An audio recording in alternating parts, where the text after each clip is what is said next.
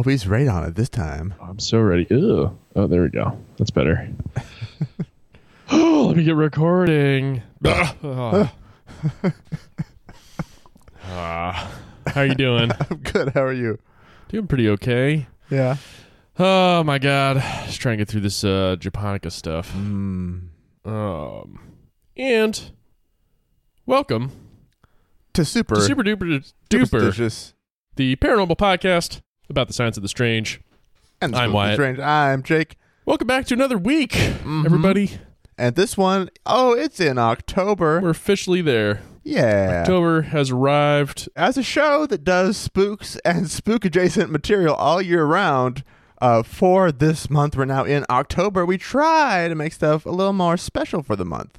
So, like, you know, in the past, we've had cool guests and stuff. Uh, last year, we even got to go to a an ostensibly haunted location for our Halloween episode. This year, we also have some Halloween deals. We've already mentioned the special deal we have for annual subscriptions on our Patreon as opposed to month to month Oh yeah, available now through Halloween. You can subscribe for a full year and only pay for 10 months of that year. We also have a special limited time merch release, which we'll explain at the end of the episode, so stick around. please do. Yeah, but to kick off October this year, we thought it'd be cool to present you fine listeners with another super duper prestigious special Special report. report. If you've never heard one of these before, this is where Jake and I tackle some kind of paranormal, strange, or scientifically challenging phenomenon over the course of two episodes. Mhm. So, episode one, we will sort of lay up the concept itself and give some examples of that and sort of do a gentle dive into what's going on. And then Mhm. next week's episode, we'll take a deeper dive into the scientific underpinnings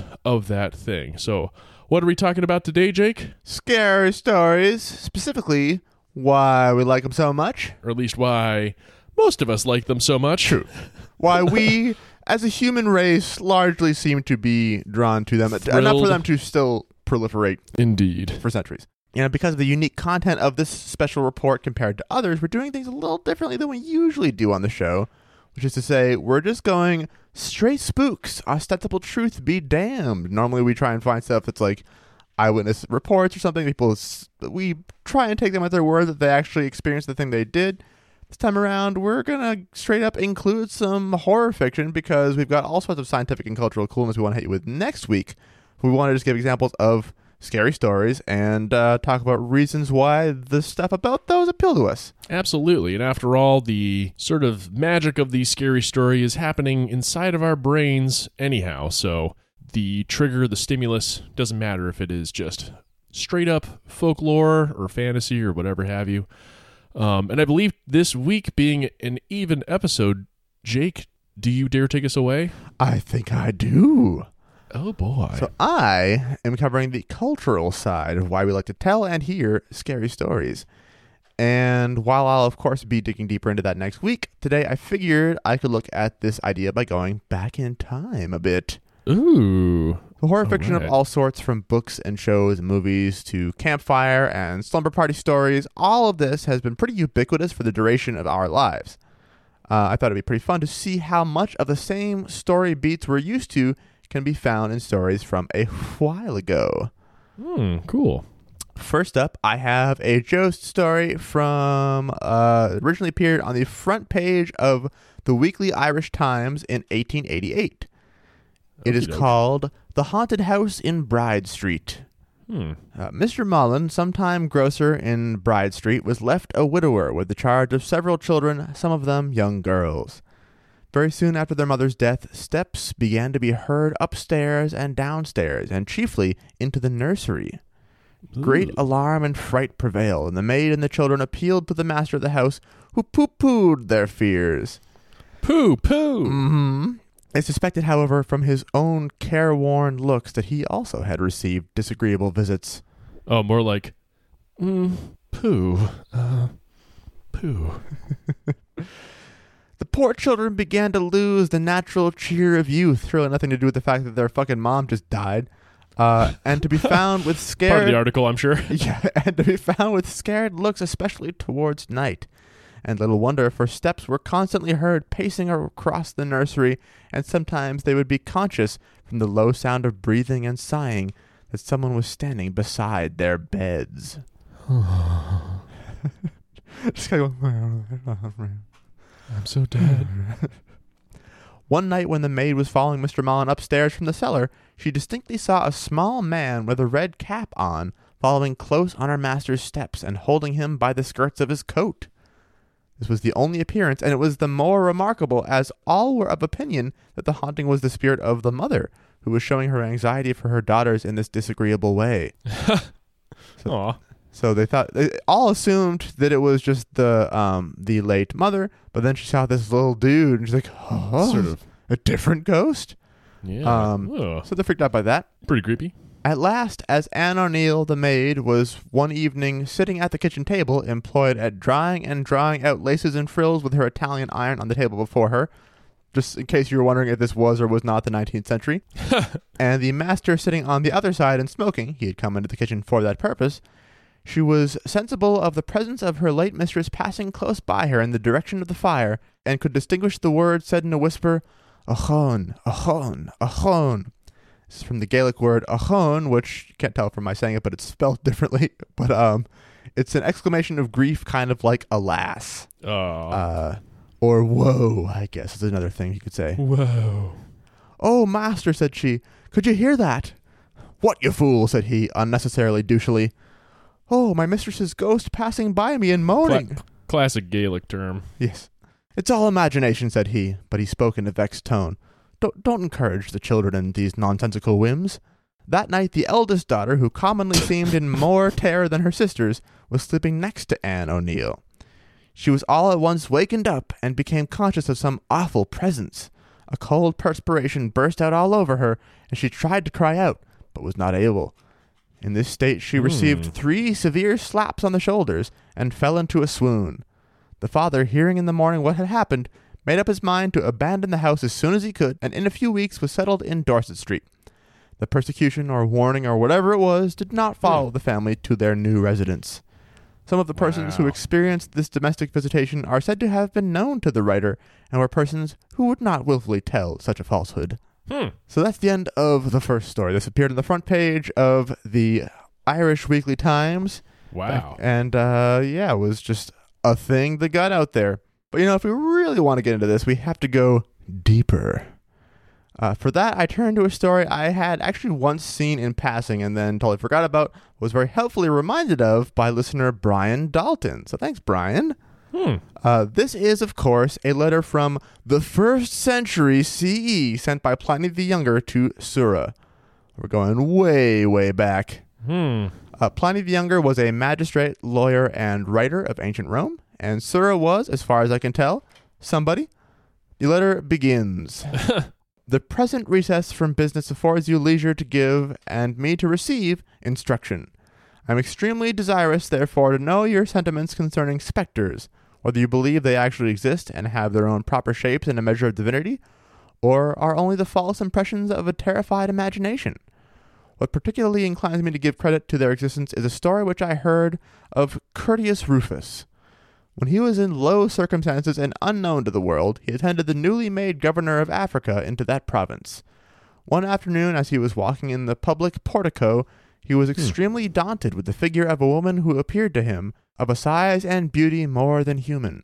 She told him she was the tutelar genius that presided over Africa, and was come to inform him of the future events of his life. The tutelar, not titular? Uh, tutelar, T U T E L A R, and then Huh. genius as a proper noun, Huh. But saying that she could see what was going to happen in his life, that he should go back to Rome, where he should hold office and return to that province invested with the proconsular dignity, and there should die. Uh, I do totally subscribe to the idea of an African spirit or deity telling him to just go back to Rome and die. yeah. Same. Every circumstance of this prophecy was actually accomplished. It is said farther that upon his arrival at Carthage, as he was coming out of the ship, the same figure accosted him upon the shore. Whoa. It is certain, at least, that being seized with a fit of illness, though, though there were no symptoms in his case that led his attendants to despair, he instantly gave up all hope of recovery, judging, it would seem, of the truth of the future part of the prediction by that which had already been fulfilled, and of the misfortune which threatened him by the success which he had experienced. Whoa. Which is a very roundabout way of saying that Curtius Rufus uh, got shook and then I guess died. Died. Yeah, exactly. He did become shook. Pliny goes A on. great shookness precipitated in his being. yes. Uh, and actually said, to this story, let me add another as remarkable as the former, but attended with circumstances of greater horror, which I will give Mm. you exactly as it was related to me. There was at Athens a large and spacious but ill reputed and pestilential house, So the- Jeez. the Greek equivalent of a creepy mansion up on the hill. Yeah. In the dead of the night, a noise resembling the clashing of iron was frequently heard, which, if you listened more attentively, sounded like the rattling of fetters.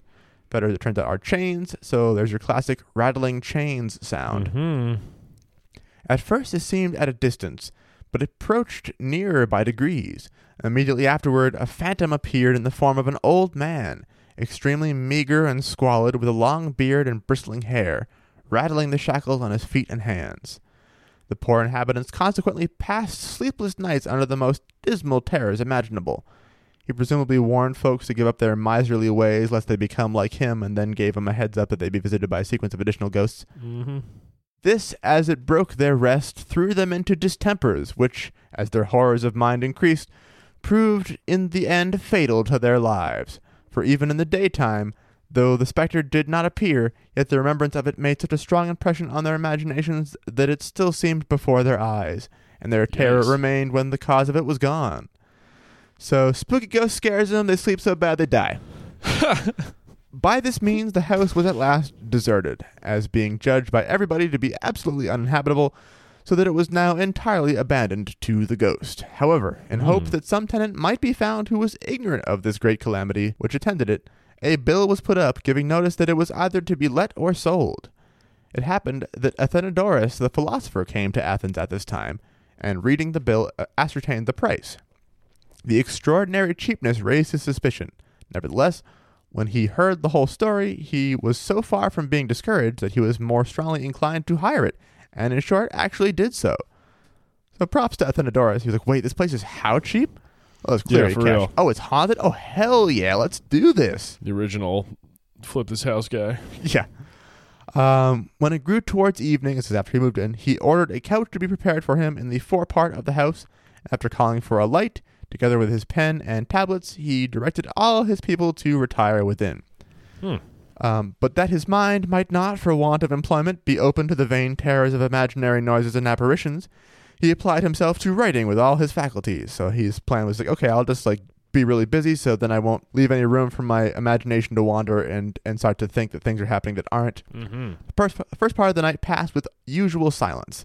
Then Hmm. began the clanking of iron fetters. However, he neither lifted up his eyes nor laid down his pen, but closed his ears by concentrating his attention. Hmm. The noise increased and advanced nearer till it seemed at the door, and at last in the chamber. Mm. He looked round and saw the apparition exactly as it had been described to him. It stood before him, beckoning him with the finger. Thenodorus made a sign with his hand that Uh, sh- that wasn't a finger.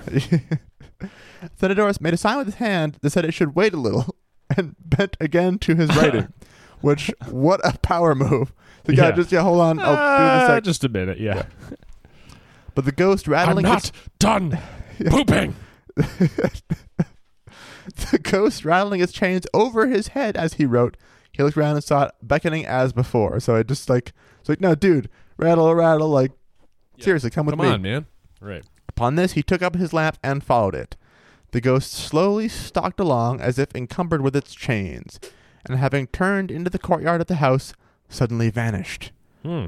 Athenodorus, being thus deserted, marked the spot with a handful of grass and leaves. Next day, he went to the Great magistrates call. and Great advised call. them. Grass and leaves. So, yeah, this is here's who's here. Yeah, that's good enough. The next day, he went to the magistrates and advised them to order that spot to be dug up. Huh. Uh, There they found bones commingled and intertwined with chains, for the body had mouldered away by long lying in the ground, leaving them bare and corroded by the fetters. Wow. The bones were collected and buried at the public expense, and after the ghost was thus duly laid, uh, d- thus duly laid, wait, after thus, after the ghost What are you saying? God, that says, again, uh, the bones were collected and buried at the public expense, and after the ghost was thus duly laid, the house was haunted no more. Aha. Yeah, Cool. not totally clear from to me from that initially from the wording whether that meant the ghost was able to move on or if he simply just moved away to haunt wherever he was buried. Yeah, exactly. Yeah. Leading people into the graveyard. Yeah. Pliny goes on further. This story I believe upon the affirmation of others. I can myself affirm to others what I now relate. I have a freedman named Marcus who has done uh, who has some tincture of letters. One night his younger brother, who was sleeping in the same bed with him, saw as he thought somebody sitting on the couch, who put a pair of shears to his head and actually cut off the hair from the crown of it. When morning came, they found the boy's crown was shorn and the hair lay scattered about on the floor. Whoa. After a short interval, a similar occurrence gave credit to the former. A slave boy of mine was sleeping amidst several others in their quarters, and two persons clad in white came uh, came in, as he tells the story, through the windows, cut off his hair as he lay, and withdrew the same way they entered.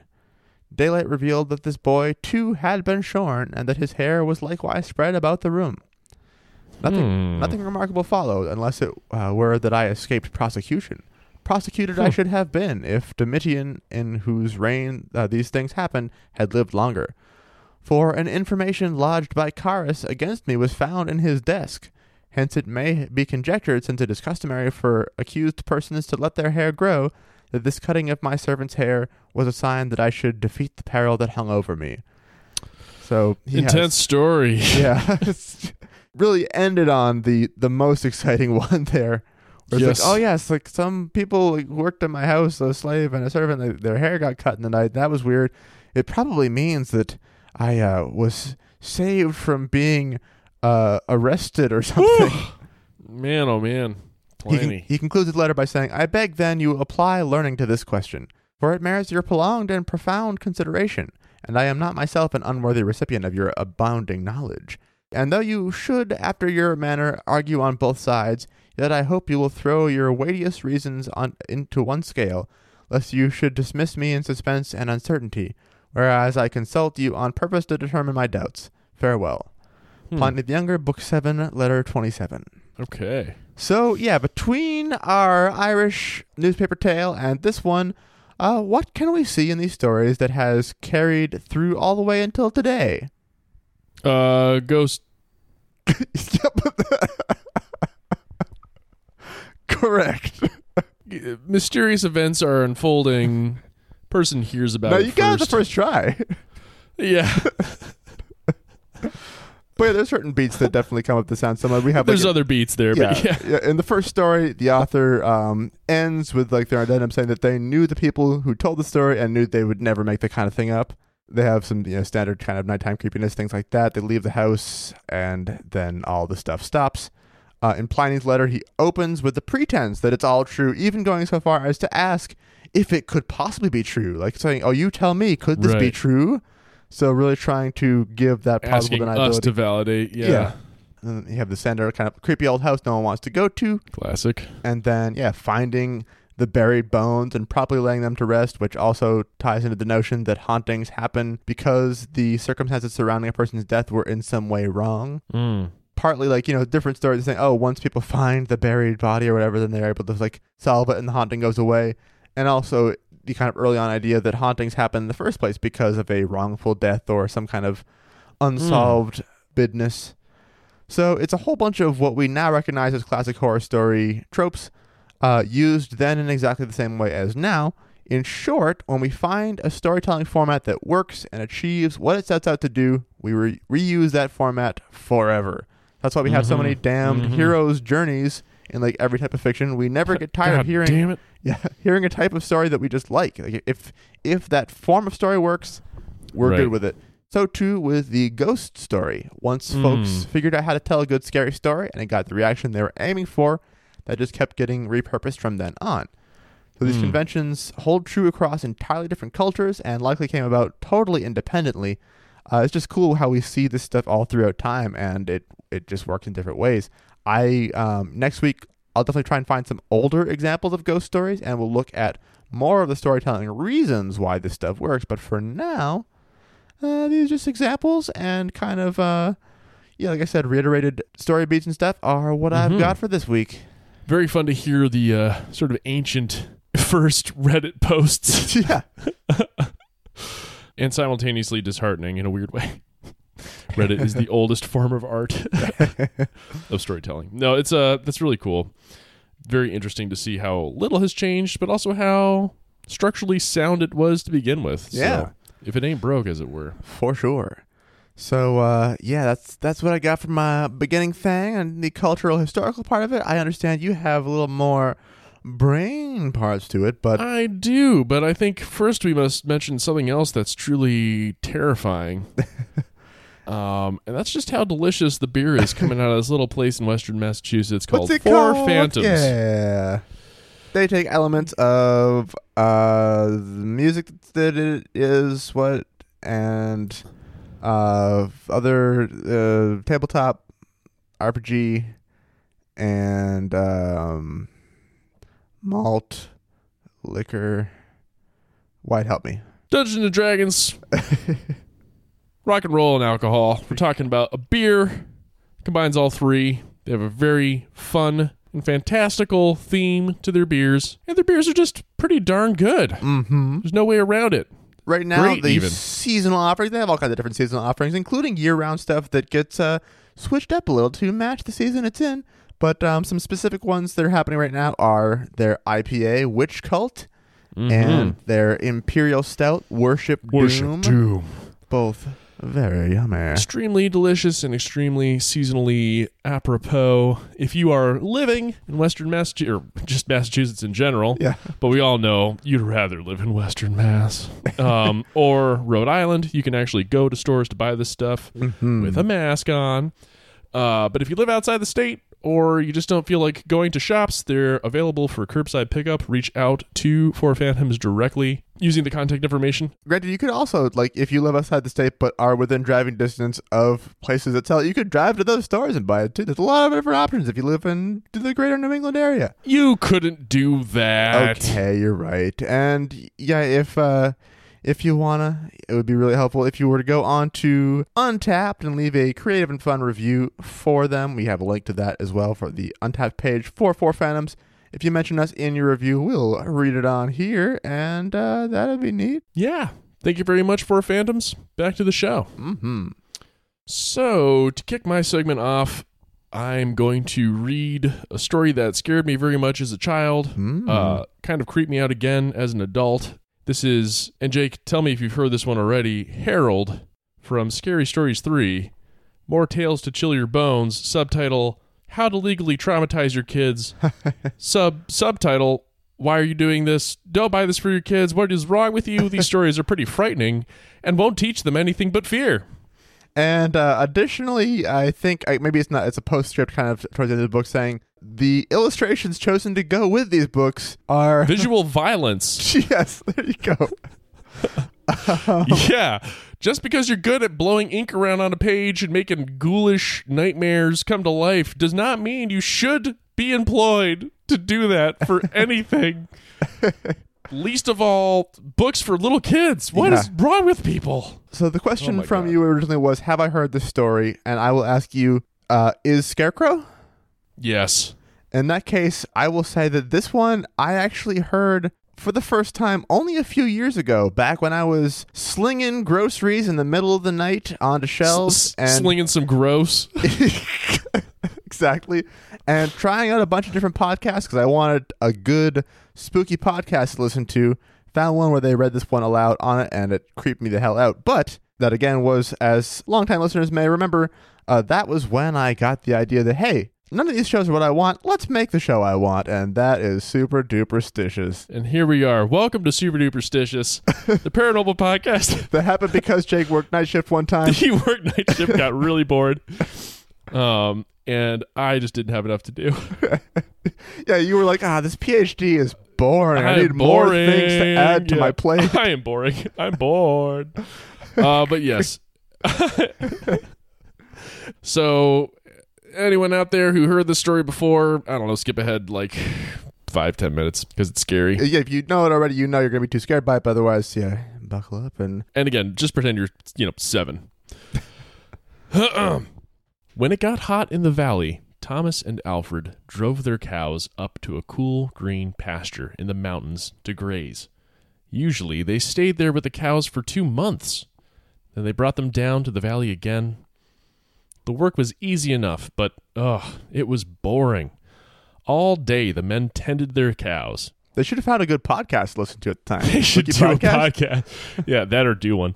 Yeah. Uh, at night, they went back to the tiny hut where they lived. They ate supper and worked in the garden and went to sleep. It was always the same. Then Thomas had an idea that changed everything. Mhm. Let's make a doll the size of a man, he said. It would be fun to make, and we could put it in the garden to scare the birds. Oh, oh, scare! Oh, yeah, scare. That's what you were going to do. Scare the birds with it. That's, that's what I was thinking too. We would do with it. Okay, cool. yeah. It should look like Harold, Alfred said. Harold was a farmer they both hated. They made a doll out of old sacks stuffed with straw.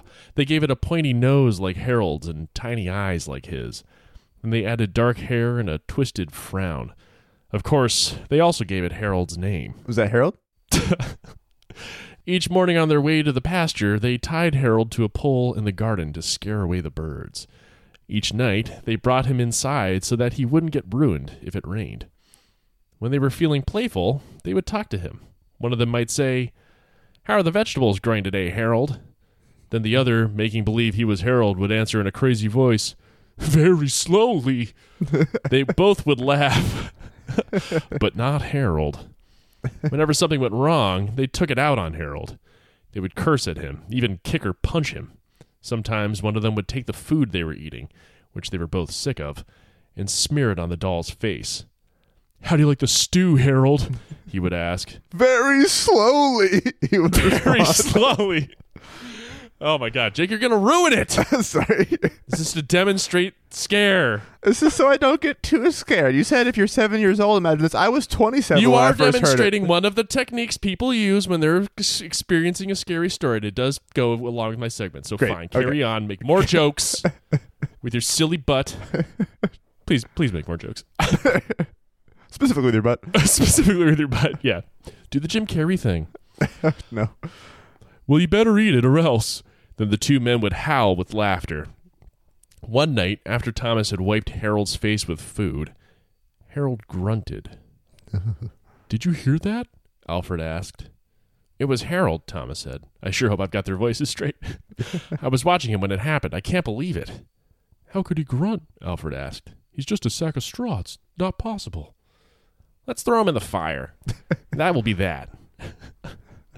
Let's not do anything stupid, said Alfred. We don't know what's going on. When we move the cows down, we'll leave them behind. For now, let's just keep an eye on them. So they left Harold sitting in the corner of the hut. They didn't talk to him or take him outside any more. Now and then, the doll grunted, but that was all. After a few days, they decided there was nothing to be afraid of. Maybe a mouse or some insects had gotten inside Harold and were making those sounds. Some ants going. Oh, that'd be even worse. yeah, somehow. Uh, also, listen to episode whatever it was. About what? Are we kids? Oh, yeah. Uh, dragonfly sounds for kids. I don't remember what number that is, but Um, so Thomas and Alfred went back to their old ways. Each morning they put Harold out in the garden, and each night they brought him back into the hut. When they felt playful, they joked with him. When they felt mean, they treated him as badly as ever. Then, one night, Alfred noticed something that frightened him. Harold is growing, he said.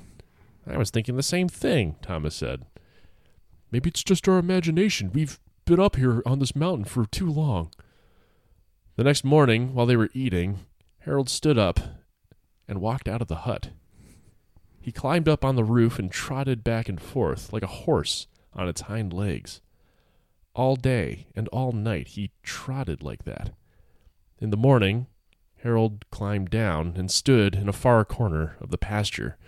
The men had no idea what he would do next. I like the idea of this all happening. Where they just like watch him get up and walk out, and they're just like, huh. Yeah, I know it's true. There's a few beats in here where I would be uh, four thousand miles away. Yeah. um, they decided to take the cows down into the valley that same day. When they left, Harold was nowhere in sight. They felt as if they had escaped a great danger and began joking and singing. But when they had gone only a mile or two, they realized they had forgotten to bring the milking stools. Neither one wanted to go back for them, but the stools would cost a lot to replace. There's really nothing to be afraid of, they told one another. After all, what could a doll do? Other than, uh, as we've seen, climb up on the fucking house and trot around like a horse for some Yeah. reason. Which, if you also imagine the specific, it didn't say like walking around, it's trotting around like a horse on its hind legs, which you picture is pretty unstable and kind of just hopping and a And little like, bit lurchy. and like it Yeah. makes it more like bestial and upsetting than Mhm. just like, oh, he just walked around like a ding dong. Yeah. Uh, which is the version I wrote immediately after reading this to disarm it. he climbed up there and walked around like a ding dong. Then he just evaporated at the end. they drew straws to see which one would go back.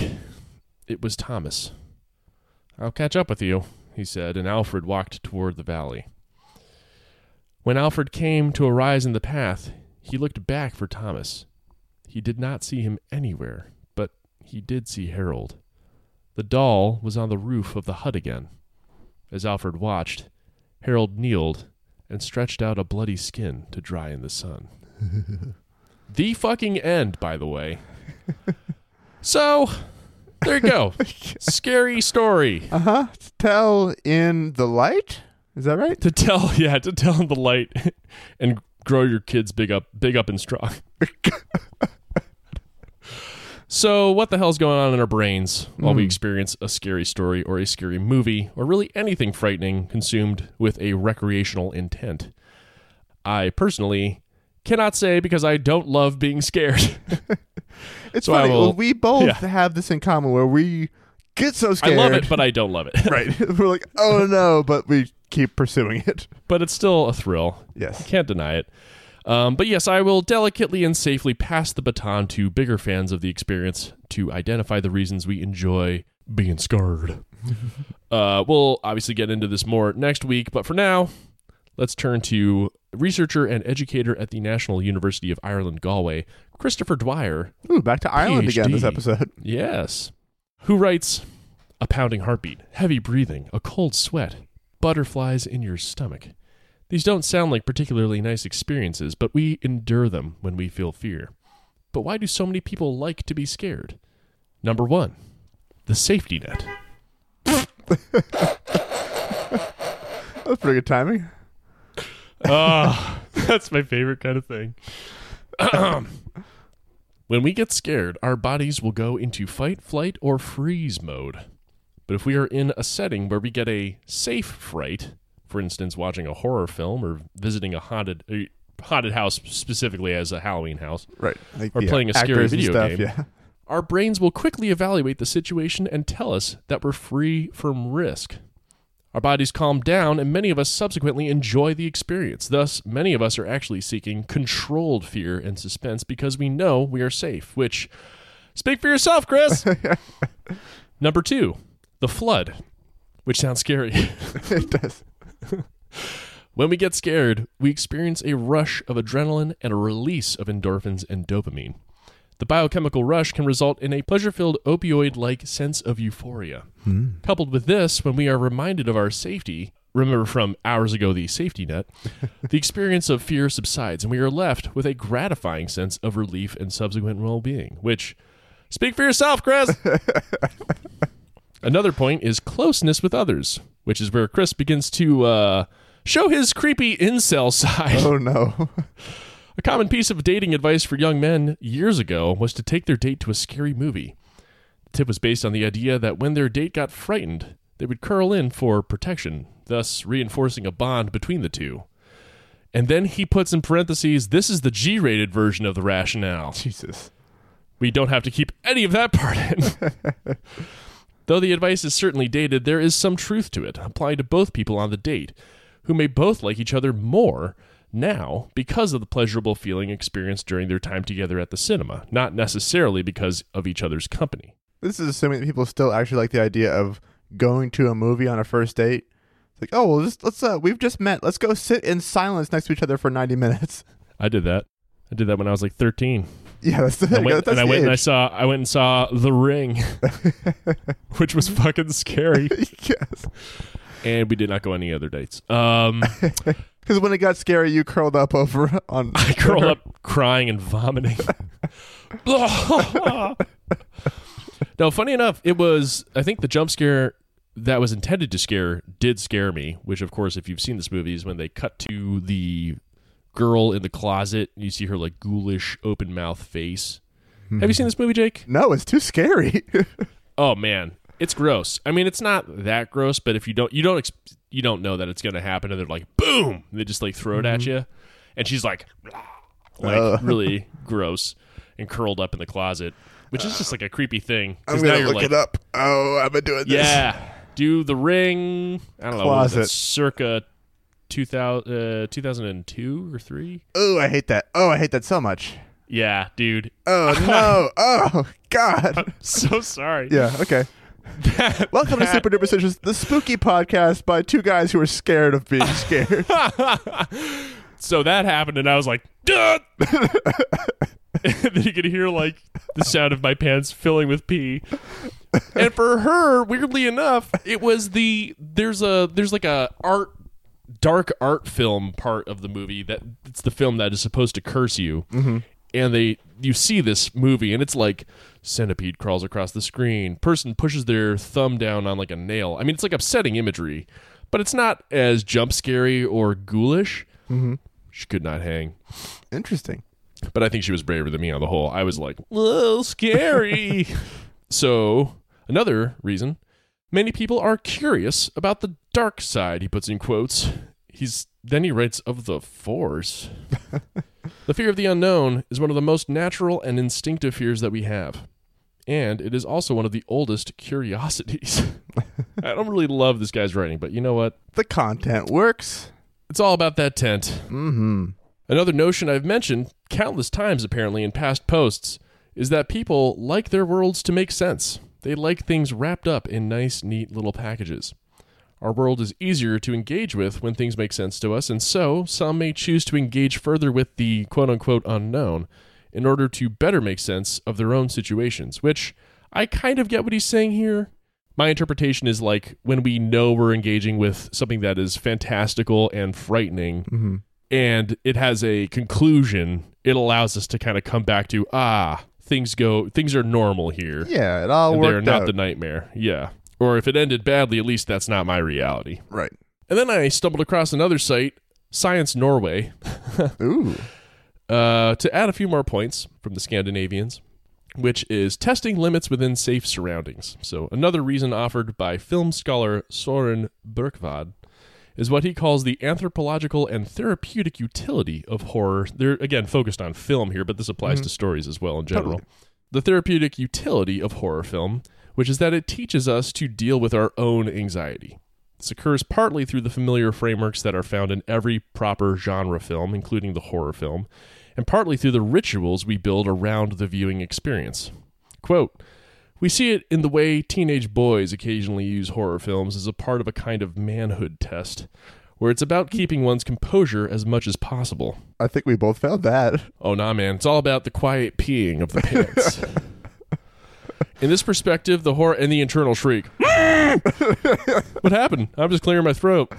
um, For the rest of the episode, I'm trying to clear his throat. It's that exact sound. in this perspective, the horror film becomes a way to test our personal and collective limits in a safe environment. If it gets too scary, you can just cover your ears, put your hands in front of your eyes, ease the tension with an amusing quip, our poison of choice, or turn to your popcorn bowl for comfort. Psychologist, oh boy, Svein, A with a zero, A with a zero, Nailing it. KJ O with a slash S. So Kjos? I don't know. Johnsen. Boy, we sure do not know languages. Psychologist Dr. Johnsen adds quote, in psychology, we call this activation of a feeling, quote, emotional regulation. By watching horror films, one can have a sense of control over both the situation or the viewing experience and over the feeling of fear itself. Watching a scary film may possibly also function as a distraction from other feelings. Sigmund Freud provides us with three possible further explanations for why we experience things that behave abnormally as intimidating. Number one, we nowadays live in an enlightened time, but thoughts like, quote, what if there actually are ghosts create excitement. As such, seeking this kind of experience may be a kind of logical reality check. So we've already covered that, but I'm just going to let Freud re-articulate it. Number two, such experiences may evoke different types of repressed complexes or ideas that we may wish to process, such as, can I actually poop my pants myself out of my chair? and number three, Freud claims that most people are never completely freed from what he calls infantile anxiety, that is, hmm. fear of darkness, loneliness, and silence. He provides no direct explanation as to why we would wish to seek out something that reminds us of such infantile anxiety, but it could be related to curiosity, or maybe Freud Freuded himself. Sounds like. But that is what I have for today. Gonna take a much deeper dive into the, well, hopefully, into the brain chemistry and sort of oh, psychology facets of fear next week. Mm-hmm. But for now, we'll leave it right there. Well, I love it very much. That is very cool, and hopefully as tantalizing to our listeners as it is to me to hear more about that next week. All we have left to do today is, of course, thank our patrons through a segment that we call Pander. Pander. Let's uh, boot up the old NC AAA device, which of course is this ancient uh, computer type machine that we built slash I don't know it just materialized uh, two years ago and more, two and a half years ago, A year and a half. a year and a half, four years ago. Before I knew you, this machine existed. Probably. I was actually. waiting for us to start this show. We will of course jack it into the backs of our heads. So let's turn it on. Boop. Oh God, I jacked it in first. Oh no! Oh no! I've never experienced. Ah.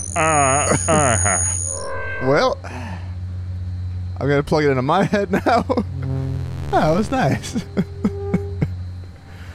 and so yeah, what happens is we're gonna both focus on a patron together, and Ah, the God. machine. You okay? we're gonna. We're, I'm gonna hope that at some point it's gonna reboot the um, the save files for Wyatt's Consciousness, and he'll be good to go again. And uh, we'll focus in on one of our various Patreon patrons, and uh, it will tell us what creature, creatures, cryptids, whatever in the world they personally should look out for. That's right. So today we are focusing on Calvin S. Thank you, Wyatt. And so, Calvin, be on the lookout for. Abura Sumashi. There he is.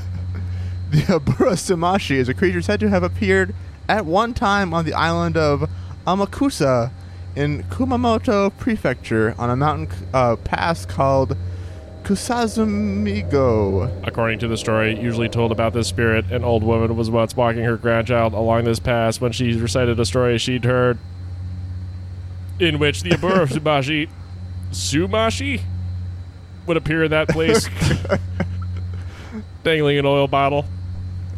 Okay, I'm done. Good, good. All right, so we fully got the uh, the backup file for Wyatt online. We're good to go. Oh man. Uh, at that moment, the Aba- Abura Sumashi showed up again, proclaiming that he still appeared. What? So he appeared What? and then came back and said, "No, I appeared." Oh, oh, he said he would uh, appear in one place, and then uh, later on said, "Oh, I did." I guess. Just so you know, uh, who are we doing? I literally have no memory since we plugged in. We are doing. Uh, we're uh, it's Calvin S. Calvin S. Thank you very much, Calvin. This be be on lookout for what looks like a um Creepy little friggin' kind of monkeyish kind of purple, very happy monster baby. ghoul. Yeah, it's not great. Uh, its name can be translated to oil ringer. It uh, squeezes oil. Basically, unless you want to get your shirts all messed up with oil, or if you need free, extremely creepy oil in a bottle, no less. Yes. Uh, go to Kumamoto Prefecture Mm-hmm. on a mountain pass. Yeah. Which, Jake, I think I had nailed the pronunciation on earlier. I'm having file inputs suggest you have already covered this. So yeah, that's uh, that is what that is. And thank you so much for your support on Patreon. Thank you so much. Be safe. We appreciate you. And I think we should go ahead and unplug these now. Maybe on the count of three, we'll do it together. One, One, two, two, three. three. Uh, thank There we go. Wow, that was. How long was that for? Have we done more than one patron today? We've done like five episodes since you're out. I don't know. Whoa. Man, oh man. Um, so that is our first uh first dive into the uh, uh into spooky story special report stuff this week. I teased earlier on this episode that we have a special limited edition merch thing to announce, and What a tease! oh, tease. we do. We have a new design available right now in t-shirt and hoodie form. It's incredibly stupid and therefore one of my favorite things we've ever done. Give it to me. Like our, what'd you say? Give me the T-shirt. Uh, like our logo is designed by the incomparable Lauren Marple. It requires an affinity for Manx tales of talking mongooses and half century old campaigns for American peanut butter companies in order to enjoy. What I'm getting at, of course, is choosy moms choose Jeff. Yes, it is Jeff the mongoose. He's popping out of a peanut butter jar. It's available in five or six cute. colors, depending on which product you go with. But the catch is that it is available only until Halloween, so don't miss your chance. Oof. Limited edition. hmm As with absolutely all of the merch we sell, shipping is free anywhere in the world. And we did a ton of research into this early on. It's way cheaper than places like Pod Swag. It's a good deal. Check it out. Between now and midnight on Halloween, get it. Or get gone. Or get any of our other merchandise. That's true. That's all there all the time. Feel free to buy that too. but get the limited edition stuff. It's the coolest. Yeah, I think you You guys can turn gonna to like all your other buds and be like, "Pfft, "Do I have this one?" Uh-huh. like, "Fine." Uh, no, I really want one too. yeah, and if you know if you don't have the the cash to uh, throw out this kind of stuff, we understand. Uh, you can also support us by rating and reviewing the show. That's super cool and free to do, and we love it. Oh yeah.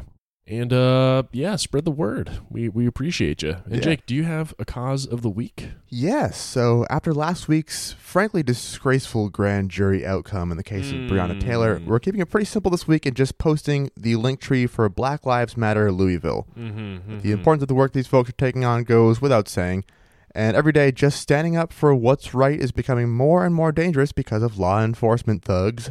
So check out the options for how you can help, and please, please do so. Mm. Other than that, yeah, thanks for joining us this week. Hope to catch you next week for a little more into this cool stuff. Yes, indeed. Again, that'll be part two of our special report. Mm-hmm. And uh yeah, we'll see you there. Goodbye.